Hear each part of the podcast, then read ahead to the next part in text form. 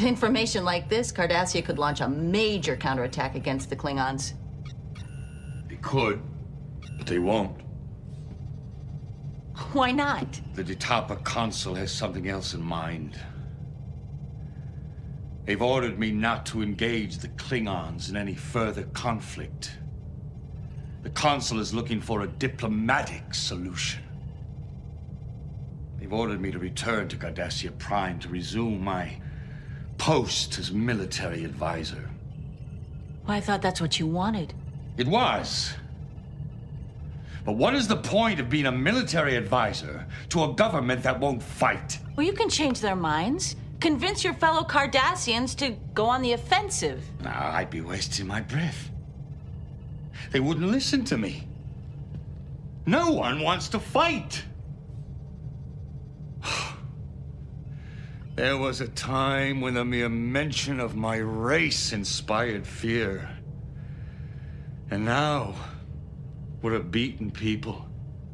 Afraid to fight back because we don't want to lose what little is left. It's not the Cardassians I know. What Cardassians? Don't you see, Major? They're paralyzed. They're beaten and defeated. I am the only Cardassian left. And if no one else will stand against the Klingons, I will.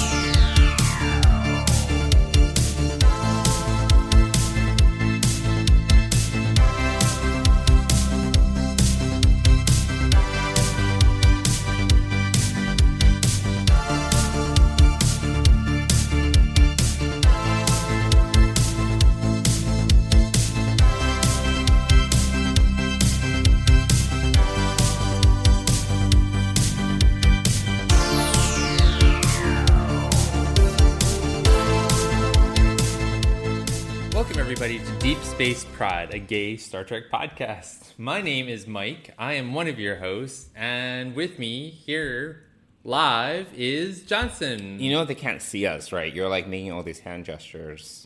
well, I, I, at least I'm not, I- you, at least you haven't checked your hair. Oh, that's true. Because that's usually when we record these on You're using video. your, your hands a lot. I don't know what's happening. I don't know.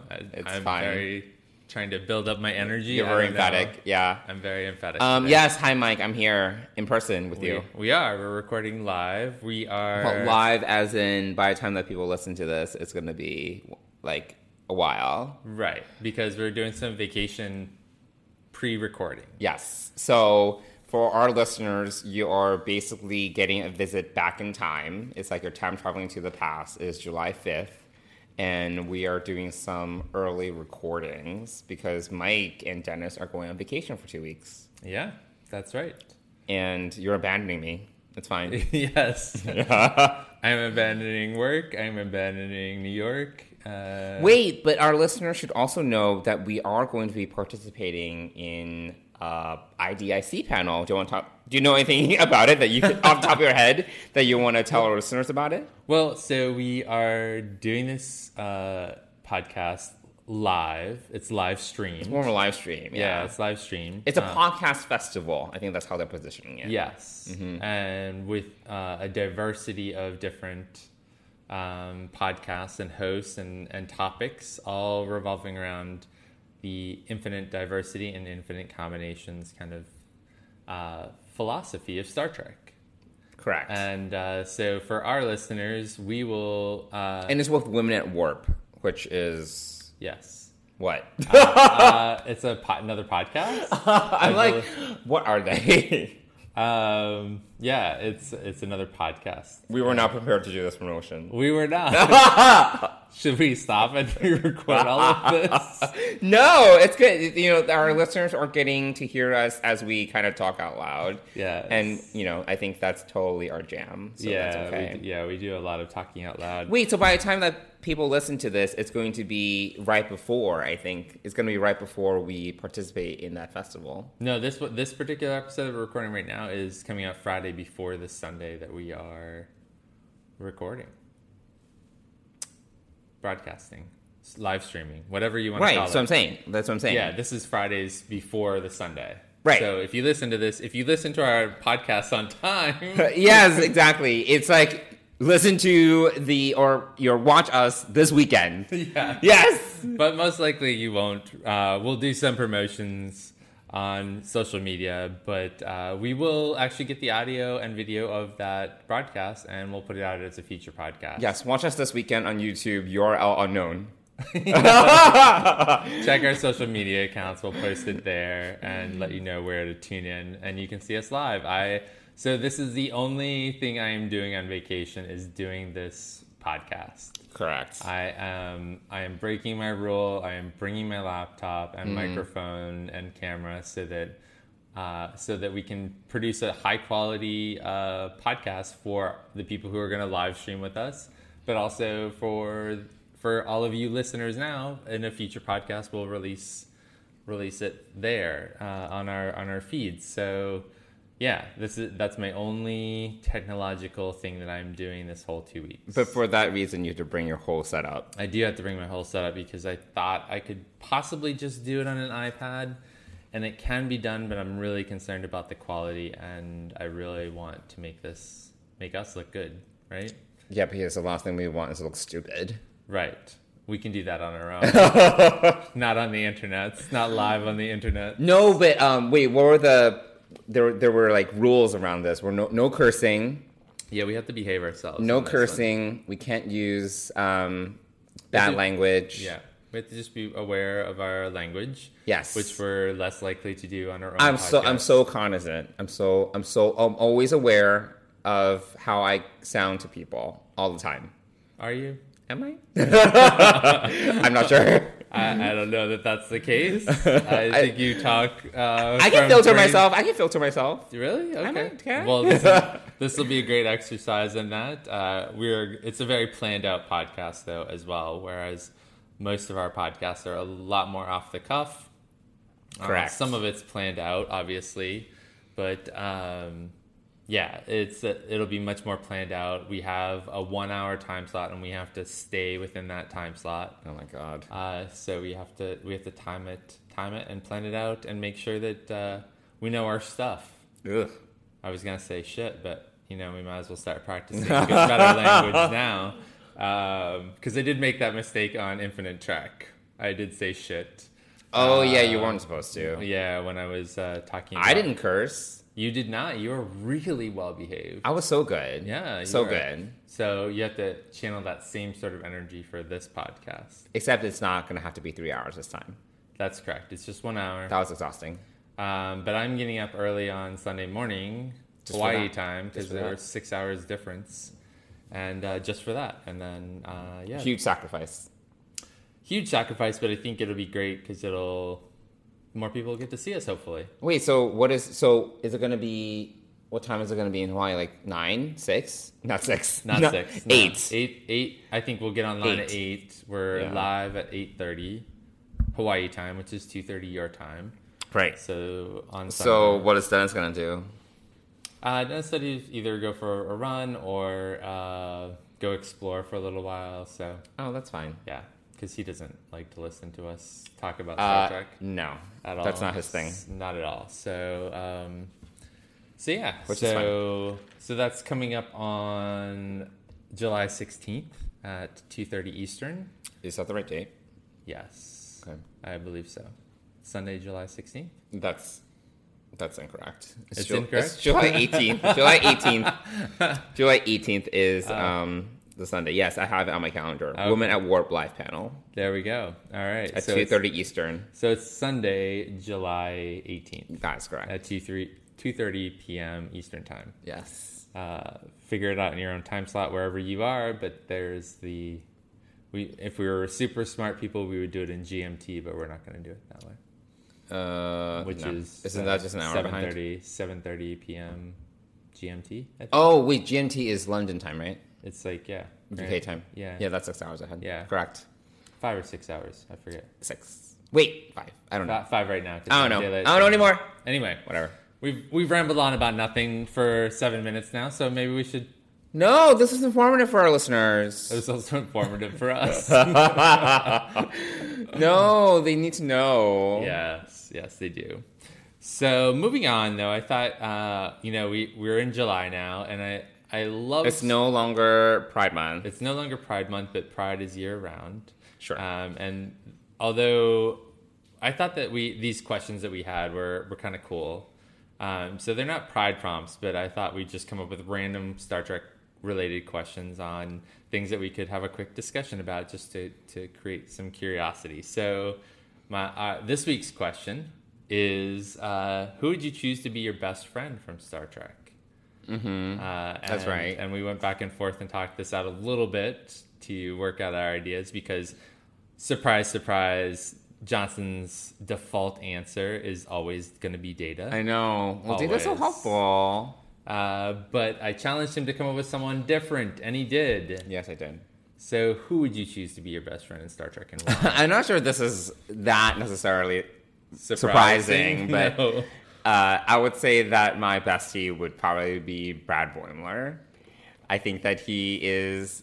It's because like he and I have so many similarities, like in so many ways. We're both like neurotic about things. Uh-huh, yes. Um, we both like freak out about things. I don't know. It's just like you know we're. He also has a certain level of ambition, similar to me. Like it's not like super ambitious, but he, you know, we both still want to succeed and do well. Um, so I think that we would kind of get along, and I would totally relate to his reactions and his freakouts, and I would also do the same. yes. So Do you I think, think- there would yeah. be any competition between the two of you, though? It's possible. Yeah. Yeah, but I think that that's okay. I think Yeah. that um, there can always be a little bit of competition. I think like you know I can get p- competitive with friends. I think when you're talking to you know when you are with peers and with when people like similar in personality, sometimes you can get there could be a little bit of competition. But I think that's okay. I think that's okay. Okay. Um, so yeah, that would be that would be my pick in terms of who I could, I could see the Yeah. two of you being besties and Yeah, we would get hanging along. out in in what is it called? The what's the lounge on the Cerritos called? Oh, I don't remember Oh, okay. the version ten forward. Yes, their version of Ten Forward. Um, well, cool. Yeah. Yeah. What about you? Who would uh, your best friend be?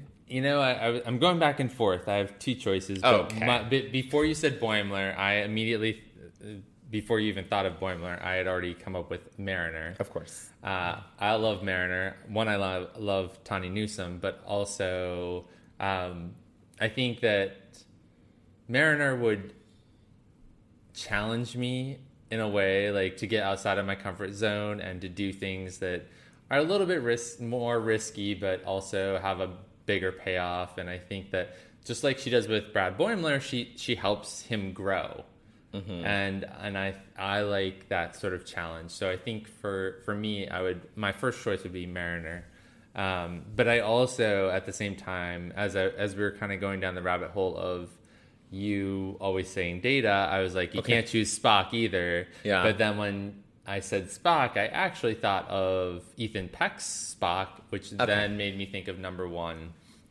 And I actually think that number one would be a great like best friend, like uh, travel buddy, um, work coworker.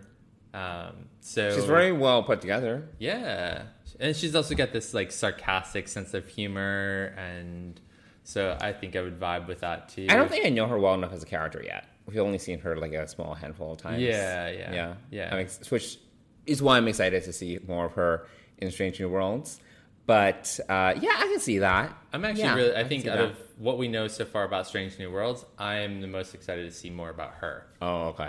Uh, we already know obviously Spock, and we Of also course. know Pike. So Right. uh, I think she'll be one of the most interesting. Like for me, we don't know anything about the rest of the cast or the No. crew of the Enterprise, so No, we we have nothing. no idea about that No, piece nothing. of it. Zero. Um, so it'll be interesting to learn more about them. yeah. Uh, and, and also, I mean, potentially, you know, they have that intern or that cadet who, uh, remember in the short trek. Oh, yeah, so yes. She joined enter- the um, Enterprise and Mm-hmm. went into the TARDIS-looking engineering room. Yeah, which yeah. looks nothing like the Nothing. original. Uh, nothing. Not, not at Um, all. But that's you know, that is a whole nother Conversation. Conversation. So yeah, all right. So there's a little fun before we get into our underappreciated episodes of Deep Space Nine, right? Um, What are you doing? I am switching over to make sure we have the definition of our underappreciation that we finally came Oh, okay, okay, okay. So, uh, so as we like, let's transition into our um, um, Or underappreciated episode. Do you our- see nine? yes, sorry, Totally- you threw me off. I was like pulling up the notes, and here and here we go. I can see why my father likes having you around. I think um, you should stick with the Cardassian rifle. Smaller, easier to use, and if we get boarded, I don't want you to have to think too much about the weapon you're using. You don't like my father very much, do you? No, I don't. I understand. He did some very bad things during the occupation. Yes, he did. It bothers him, you know, Does it? very much. He talks about it sometimes. He'd never admit it to anyone else, but he thinks the occupation was a mistake. Somehow, I don't think he'd say that if the Cardassians had won. Maybe not. But maybe losing made him a better person. Well, then a lot of innocent people died for his education. Um, so yeah, this this So week- we so we decided to talk about, or at least we talked a little bit about how we were defining an underappreciated episode, right? Correct. Yeah, because we kept on going back and forth. We've gotten a little bit of feedback online for like, is this an underappreciated episode or not? We've even asked the question. uh, you know, I I think in the last episode or two episodes ago said I actually appreciate this much much less. Yes, Uh, as I kind of digested it, but also talked about it. So we finally came up with a definition. Do you remember what it is, or do you want me to read what we came up with? yeah, no, basically, and I think by all accounts, an underappreciated episode would be an episode that is not a standout. Like, it is not like if you were to ask, oh, what stood out to you uh, in season three of this series, right? Like, it just, it would be an episode that does not necessarily come to mind as a big pivotal episode or memorable episode for that season. So, for example, where we we'll be talking about season four of Deep Space Nine, Yeah. and season four had a lot of great episodes. It had With the Warrior, right? Yeah. That's correct. Um, it had The Visitor. Mm-hmm. Um, it had what else did it have? it had other episodes. There are a lot. Oh, there, there are many other episodes actually in season four that you were like, oh yeah, I totally remember that episode. It's Yeah. memorable. It's in the discourse, blah blah. blah. Um, but there are many other episodes that are quality and good uh, that you would need to be reminded of um, because you simply it's simply it's, it's not like a bad episode. It's just not an episode that you're like, oh yeah, I remember that episode right off the cuff. You know, so I think that's how we are defining it. Yes, exactly. And there's still a little bit of subjectivity in there, obviously. But I think that um, by kind of putting those parameters in place, I think that we at least have a better idea as to how we're defining an underappreciated episode. Yeah, definitely. And uh, going back into season four, hopefully, really quickly here. Um, but this for this one, we chose. Actually, we went back and forth on two of them, right? We did. Uh, so as I, you came up with a few, you came up with one, and then as I was kind Right. of going through it, I through and and for those of you who use Netflix to watch Star Trek, which I do, uh, they have the absolute worst descriptions of these episodes ever. So we went back and forth, but the one that I I thought about was Crossfire, which um, actually happens right before Return to Grace. Return to Grace is episode. Uh, technically, it's episode 14. Crossfire is episode 13. And I proposed, yes, I proposed Return to Grace originally. Yes, you did. Yeah. And then you were like, oh, what about Crossfire? And I was like, oh, I don't remember Crossfire. And then I watched Crossfire and then I liked it. And then I was like, let's talk about Crossfire. And then you were like, actually, let's talk about Return to Grace. Yeah. So it was very roundabout. yeah, we kind of went back and forth. Yes. And uh, they're both really great episodes, and uh, Very different. Very completely different. Very, very But I think yeah. you know where Crossfire was a little bit more nuanced and and gets into some emotional areas and like you know the does, whole yeah. uh, best friend and falling in love with people that you work with, but also Mm-hmm. that you have had a long personal relationship or working relationship with. Um, so there's all of that, but when I watched Return to Grace, I was super excited about the banter. The banter and the interactions are so classic and so so awesome. I mean, the Kira Dukat dichotomy right from the beginning of the episode is just I mean, it's a really well written episode. So that's why we ended up with Return to Grace. Do you want to give our listeners a quick summary? Yeah, well, I mean, the horrible Netflix summary of Why use Netflix? Use like Memory Alpha or something. Oh well, I Fine, I use the Netflix thought- one. It's already up. This is just a quick way to look at the episodes. All so right, I mean, it's fine. I mean, this is at First Minister Shakaar's request. Kira prepares to travel to a Cardassian outpost to sh- share Bajoran intelligence about the Klingon ep- Empire.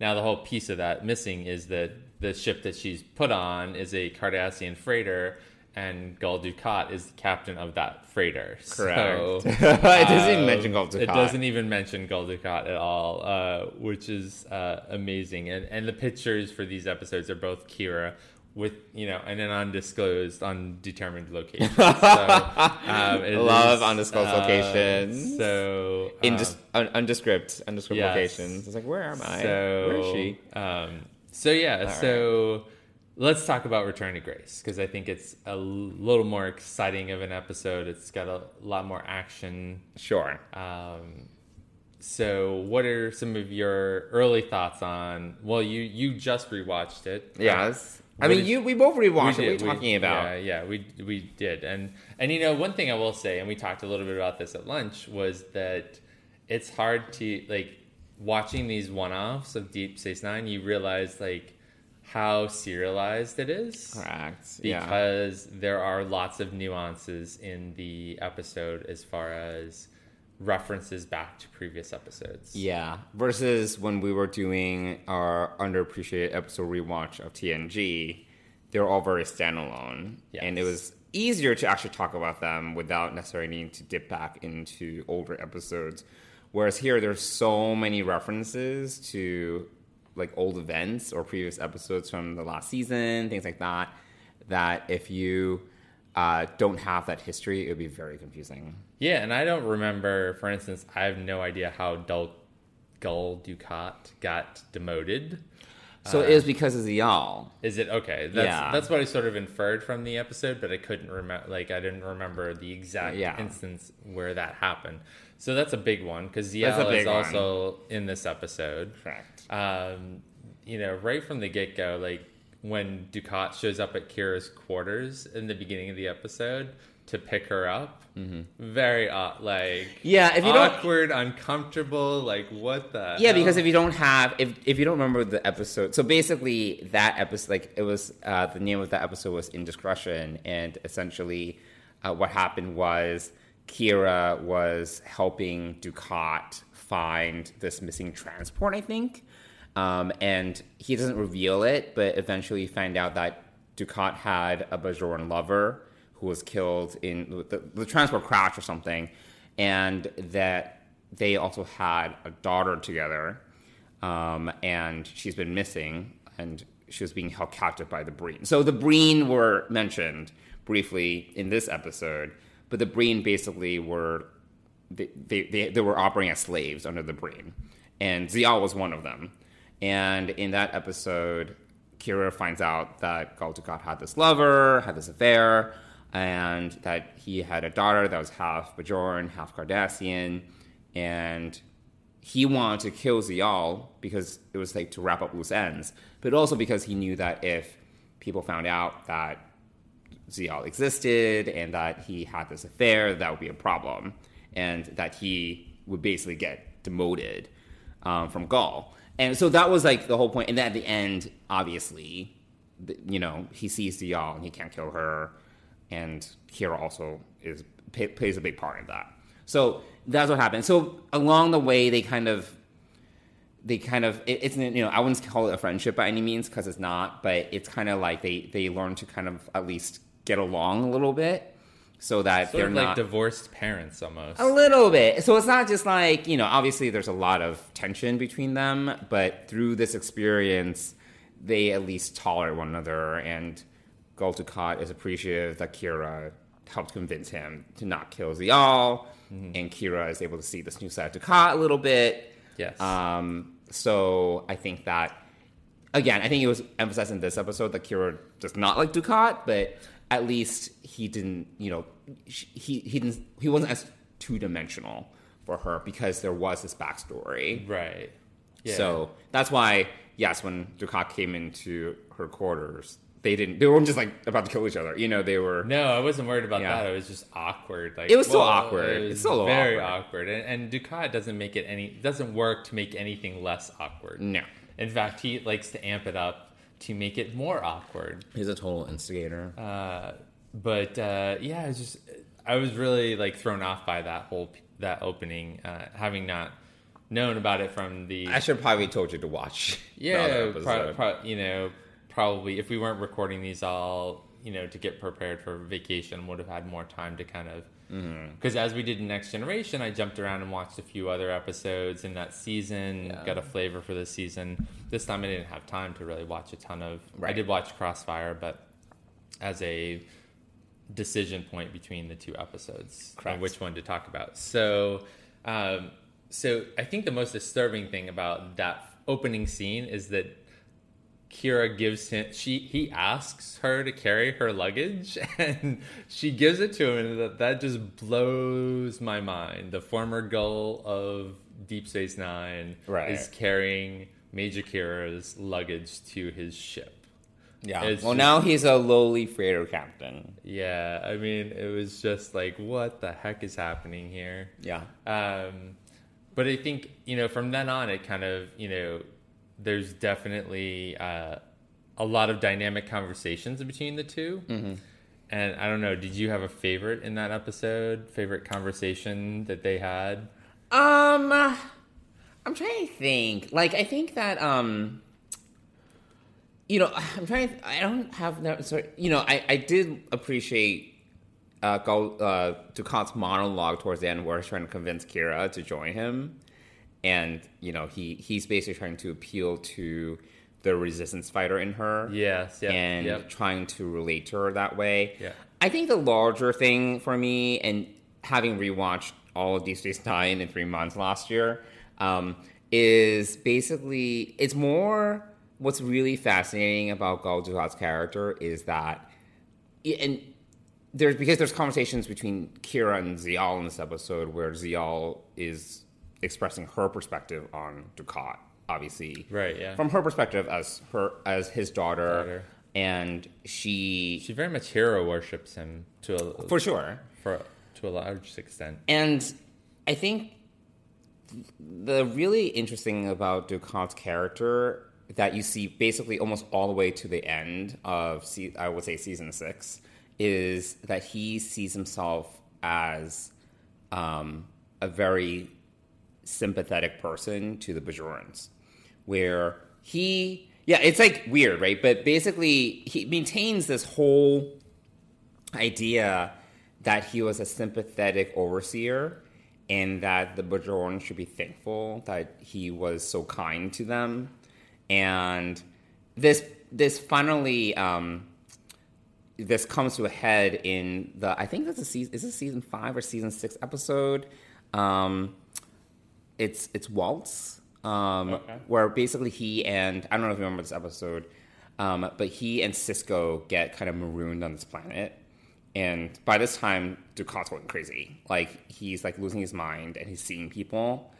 Um, but it comes to a head in in that episode because he finally realizes that he hates the Bajoran people. But all, all the way up to that point, he thinks that he sees himself. He has a savior complex where he thinks that he was actually doing a favor to the Bajoran people, like in terms of helping to lead the occupation, helping to bring them out of like what he sees as the Stone Ages, but then also that he was um, he he prevented them from suffering more than they could have under someone else's rule. So he has this whole idea in his mind that he's not only like a true Cardassian, as he as he says in this episode, but that he is a hero. You know that he is someone that the Bajoran should actually respect and pay tribute to, versus being this villain. that most of the Bajorans, including Kira, see him as. So you see that kind of subtly, like in a subtle way in this, and it kind of escalates more and more, like as he kind of becomes more imbalanced. Because what, what happens in like season five or season six is um, I really don't remember when Waltz was, but that was when that was after Ziyal was killed, and he became very he started becoming very unbalanced. Um, so that's what eventually leads to him kind of his you know he, he him going crazy um, and kind of seeking out the you know the power race kind of like right and the ruin you of- know yeah what happened all, in, in that and all that Yeah. but um yeah even here you kind of see him being like i'm a resistance fighter you know i'm like um i'm i'm here to help um, my people. And you know like I, I just i just think that his character is just so fascinating. Um, and you see a lot of that in a lot of the dialogue um, a lot of, of the conversations that he has. Well, from what I remember in this episode, he doesn't really see himself as a resistance fighter until she kind of prompts that and says, "Oh, you can do this. Like you can do that. You need to learn." Like I think she Sure. brings out that resistance fighter in him. Well, this is also when after he realizes that the Cardassian leadership is not going to do anything, right? Oh, right, yeah. when Remember? he Yeah. provides when he's once they've captured the Klingon ship and Yeah, and that's when he was like, you know, I'm the only true Cardassian left, right, Like, yeah. You know, So he continues that sort of savior um, mentality, like he's the only person that uh, can can save Cardassia now. right, right. So the other question I had is so you know the the tete-a-tete with Kira is playful banter for a lot of the episode until it kind of tips over into that area where he becomes this more freedom fighter and wants to or resistance fighter, not even freedom fighter, but um, but my question is, and, I, and I'm not sure I know the answer to this. I, I get the feeling that he has feelings for Kira, but I don't know if he's just instigating things with her or not. Oh yeah, I totally think that. Um, you know, honestly, I think that he does. Well, I don't know if you remember, but a later episode, I think a season six episode, it's revealed that he had an affair with Kira's mother. Oh right, right, right. that? Yeah, yeah.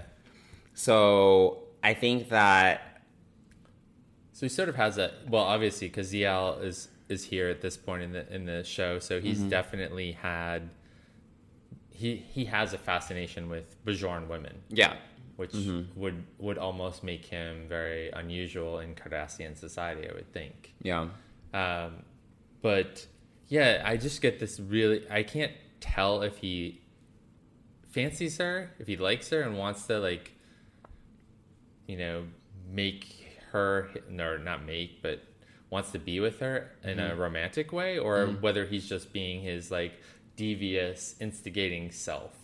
yeah, Um, because she plays off of that, and she basically says, "Never in a million years will that ever happen." Um, but he still tries. yeah, Uh, so you know, it's it's an interesting. That's the most that that for me is like the the confusing and and interesting part of this episode is just the dynamic between the two and how you know in the end you know it all leads up to the point where you said he gives this big monologue. And in the end i think what kira realizes is that that's the old her and not the Yeah. new her and, and she's she's actually sort of um not i wouldn't say ashamed of her past but she's she's moving past it. Yeah, uh, you know, we, we did talk about, you know, her we, when we talked about the uh, the Kai Opaka episode uh, from season one. You know, she was still very much dealing with the transition of becoming uh, an officer and working on Deep Space Nine versus being a freedom fighter. And now I think in season four, she's reached that point where she's accepted her past and does not want to relive it. Like she's been Yeah. there, done that, and that's sort of the end. So. Uh, so she flat out denies him and he that sort of drives him a little bit crazy as well i think that rejection of of her of him rather her rejection of him yeah. But then I, you know, I, I think that he, the fact that Kira then wants to take Ziyal under her wing, and that that kind of ties them together, also makes him feel like oh like our destinies are linked together or something like Yeah. that you know because you do see like um in I get all my seasons mixed up now. I think it's season six, like when, um, when the Dominion has t- occupied Deep Space Nine, Right. Yeah. It is Because they have a lot of banter and back and forth, like especially over Ziyal, um, and I think that they kind of grow in some ways closer together, like Dukat and Kira, Hmm.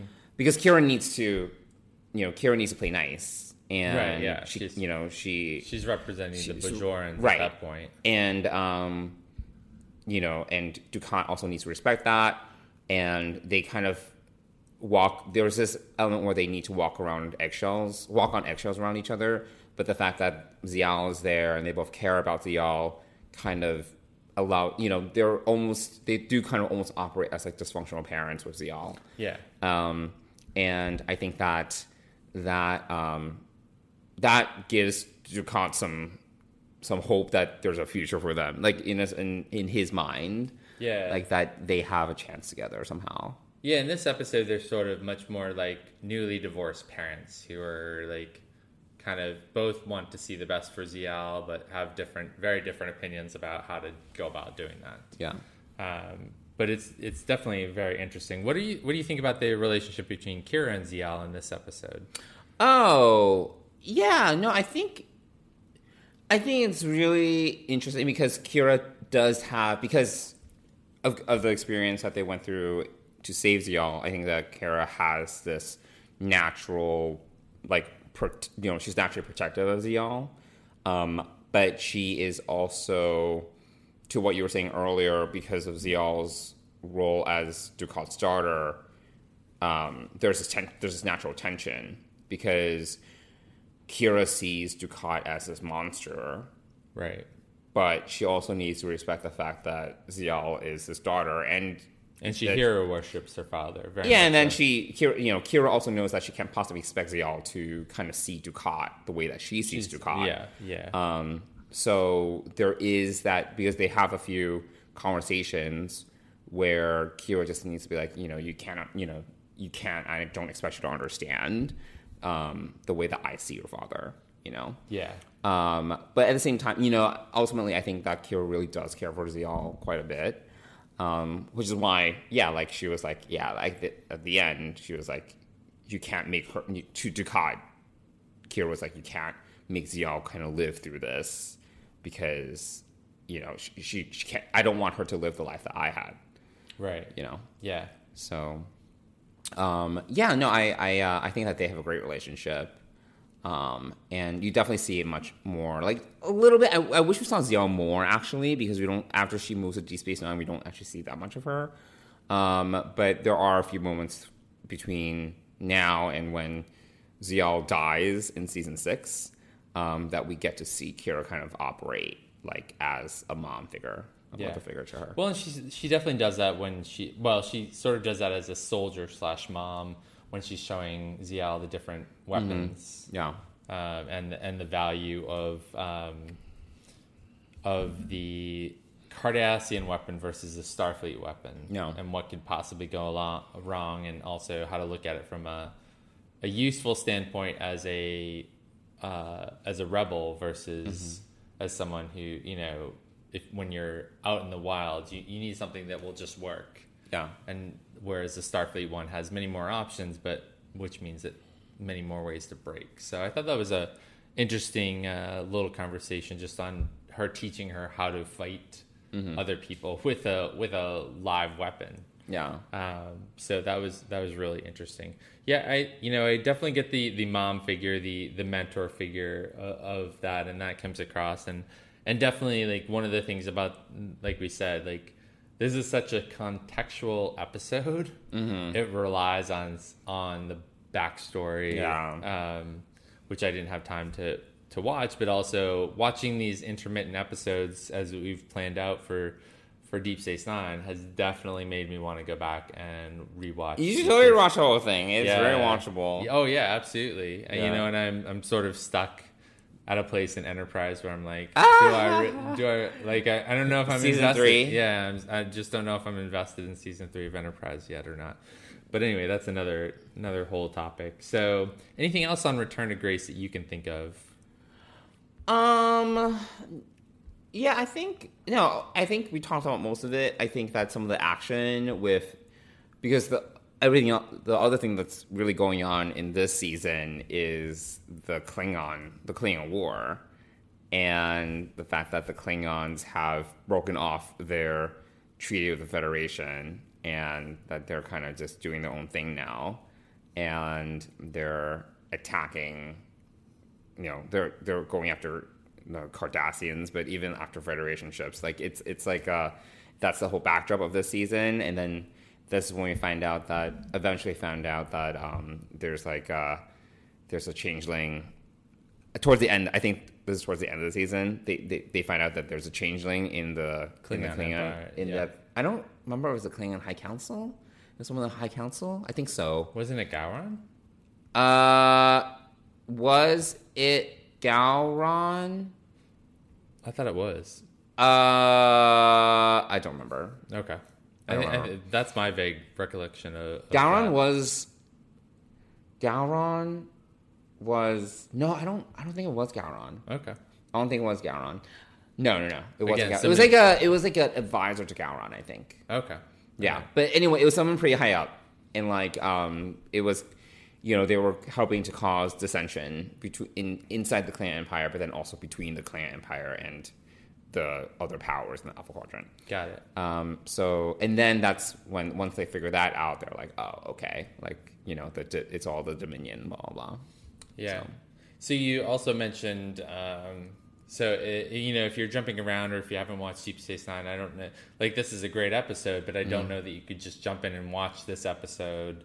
Certainly not without at least having some backstory on Deep Space Nine. But apparently, also a key episode would be Indiscretion. Is that the? Indiscretion would be the lead up to this one. To this one, okay. Yeah, yeah. I, I think that overall, you know, I know we talked about this before. Dukat is probably one of the most interesting characters, like secondary characters in D Space Nine, and I think that this is one of the stepping stones to his character arc Mm-hmm. overall. It's probably it may not be one of like the oh yeah that you know I remember that particular episode like. As you probably did not remember, No. you know, when you went back, but you were like, "Oh, this was actually important in at least the development of his character, his relationship with Kira, his relationship with Ziyal. Um, I think it was definitely one of the building blocks to us seeing him more as a character than kind of just as a Cardassian figure. So I think that um, it is pivotal in that respect, even if it is somewhat underappreciated. Yeah, I you know I also think that um, one of the things about D Space Nine we, we have mentioned before, like this the plethora of secondary characters that they have. But I think you know one of the reasons why they took this route with Gul Dukat is because Marc Alaimo plays him so well. Yeah. Uh, definitely on it So from good. an acting standpoint, uh, he nails it uh, every time, and I think that that's also, I think that that's part of the reason why these the writers wrote so many episodes for him and brought him back because Mm-hmm. really, I mean, there was no need for for you know for them to bring back the Cardassians after they left Be- Bajor, even though they were the next sector over or whatever, Mm-hmm. you know. So I think certainly the acting. Uh, and, and as we get into the other episodes of underappreciated episodes of Deep Space Nine, I definitely have more thoughts on this as far as you know who Yeah. plays Weyoun and things like that. Oh But- wait, and this is also one of the first times I think we see Damar, Oh yeah. Yeah. Yep. who Yeah. Who, here is just like the helmsman or something. Yeah, and, yeah, just- and yeah. he has a very minor role. Yeah, I, I he noticed becomes- that right away. And He becomes so. is that his first episode? You think? I think it is. I think it's one of his first appearances, if not the first. I don't remember. Yeah. Um, but yeah, and Yeah. then he becomes so important later. on. Yeah, he definitely does. Uh, uh, yeah, it was funny. I recognized Damar, and I, you know, again, not having watched all the episodes in a long time, uh, you Yeah. know, I didn't, I didn't know whether this was his first episode or not. So, very cool. Um, so, great underappreciated episode for season four of D Space Nine. Return to Grace. Uh, Yeah. definitely check it out as part of a rewatch if or a selected rewatch if you I mean, yeah, there's a Oh. lot of good stuff in season four. there is yeah um, which is why I really think that I'm gonna have to go back and just start watching Deep Space Nine from the beginning It's so again. good. It's so good. Um, there is so much goodness in Yeah. it. Uh, and these little dips into each season are uh, just great reminders of, Mm-hmm. of why Deep Space Nine is such a great show. Very cool. Well, shall we take a quick pause and uh, talk about our Sponsor? sponsor? Thank you. I was like, I think you were going to talk about fan sets. Yes, I was going to talk about fan sets, and uh, I totally could not think of the word sponsor for some reason. so, fan sets sponsors the Trek Geeks Podcast Network and Deep Space Pride. Yes. And uh, I was actually just looking, I was curious if there were any new uh, Deep Space Nine pins. There are not, but they've got some really great pins. Uh, a lot of micro crew. As I've already shared before, I do have the Women of Star Trek, the Women of Trek Jadzia Dax from Series 2, because obviously she is one of my favorite. I mean, there's Is so there many. is there a Ziyal pin? Oh, that's a great question. Let's see. Um, Just going along with the theme of this episode. no, there isn't. Uh, Oh, the newest one I would say is Lieutenant Nog is the newest one, which Okay, will become uh, apparent in our season six episode. But uh, yeah, they they have a Jem'Hadar, uh, they have a, a Gul Dukat. Oh, these So are they do have a Gul Dukat. Um, Kira in her red uniform, although um, yeah, which is kind of her standard uniform. As we kind of talk about, was it in? It was in the previous episode. Uh, Which one? The previous one we talked about? No, the previous one to this one, Crossfire. Uh, oh, that one. she she wore some different outfits, and actually, it was really Well, she like was her- yeah, she was wearing um it was it, a blue, like more formal. blue formal It was, yeah. uniform. Yeah. Yeah, uh, but the pin here has got uh, her in her standard red uniform, and uh, oh, they have Garak too. So yeah, um, Oh, actually, speaking of Crossfire, because that was where we see Kira's relationship with um, Shakaar really blossom. Yeah. Uh, Dukat made a lot of Oh yeah, yeah, a lot, a lot of barbs at Shakaar. which is Yeah. kind of funny. But I think and this how is, did you know? this goes back to him kind of just instigating and trying Yeah, to definitely instigate. annoy Kira. Yes, but also being super nosy and like Very he nosy. still has like has his ears on what's going on in Deep Space Nine. So, Yeah. yeah, that was kind of like how the hell would he know? He's like a lowly captain now and showing up and like he might have he might have connections. yeah, Yeah, yeah. So anyway, um, check out fansets.com. Put a bunch of pins in your cart. If you put in more than thirty dollars, you'll get free shipping in the U.S. And if you use the code DS Pride, No, Deep Space isn't. Oh, is it DS Pride or? yes, Deep... it's DS. Oh, Pride. whoops! I forgot our code. Oh my god! It's just DS Pride. It's Okay. DS Pride. Okay, You'll get get 10% off. Correct. Yes, there you go. All caps. All caps, correct. Yes. So definitely go and check them out. They do have new pins released on the 1st and 15th of every month. Uh, and so go check them out. They've got a great bunch of Deep Space Pride pins. Uh, Deep, Deep Space Nine, pins. Goodness. Yes. Yeah. Uh, and so check out Fansets. And we thank Fansets for sponsoring the Trek Geeks Podcast Network and Deep Space Pride. Thanks, Vincent. All right. Well, that pretty much wraps up this episode. Why don't you, Johnson, tell our listeners how they can get in touch with us? Yeah, so we would love to hear from you. You can reach us on social media on Twitter and Instagram at Deep Space Pride, or you can email us at deepspacepride at gmail.com. There we go. And we'll be back again next week talking about In the Cards, the penultimate episode of season five. of Yes, Deep Space it's all kind of blurring together because we're jumping around so much. We are, yeah. But it's fine. So we'll talk about that next week, and uh, we'll see you all then. Thanks for listening, everybody. Bye, Riley.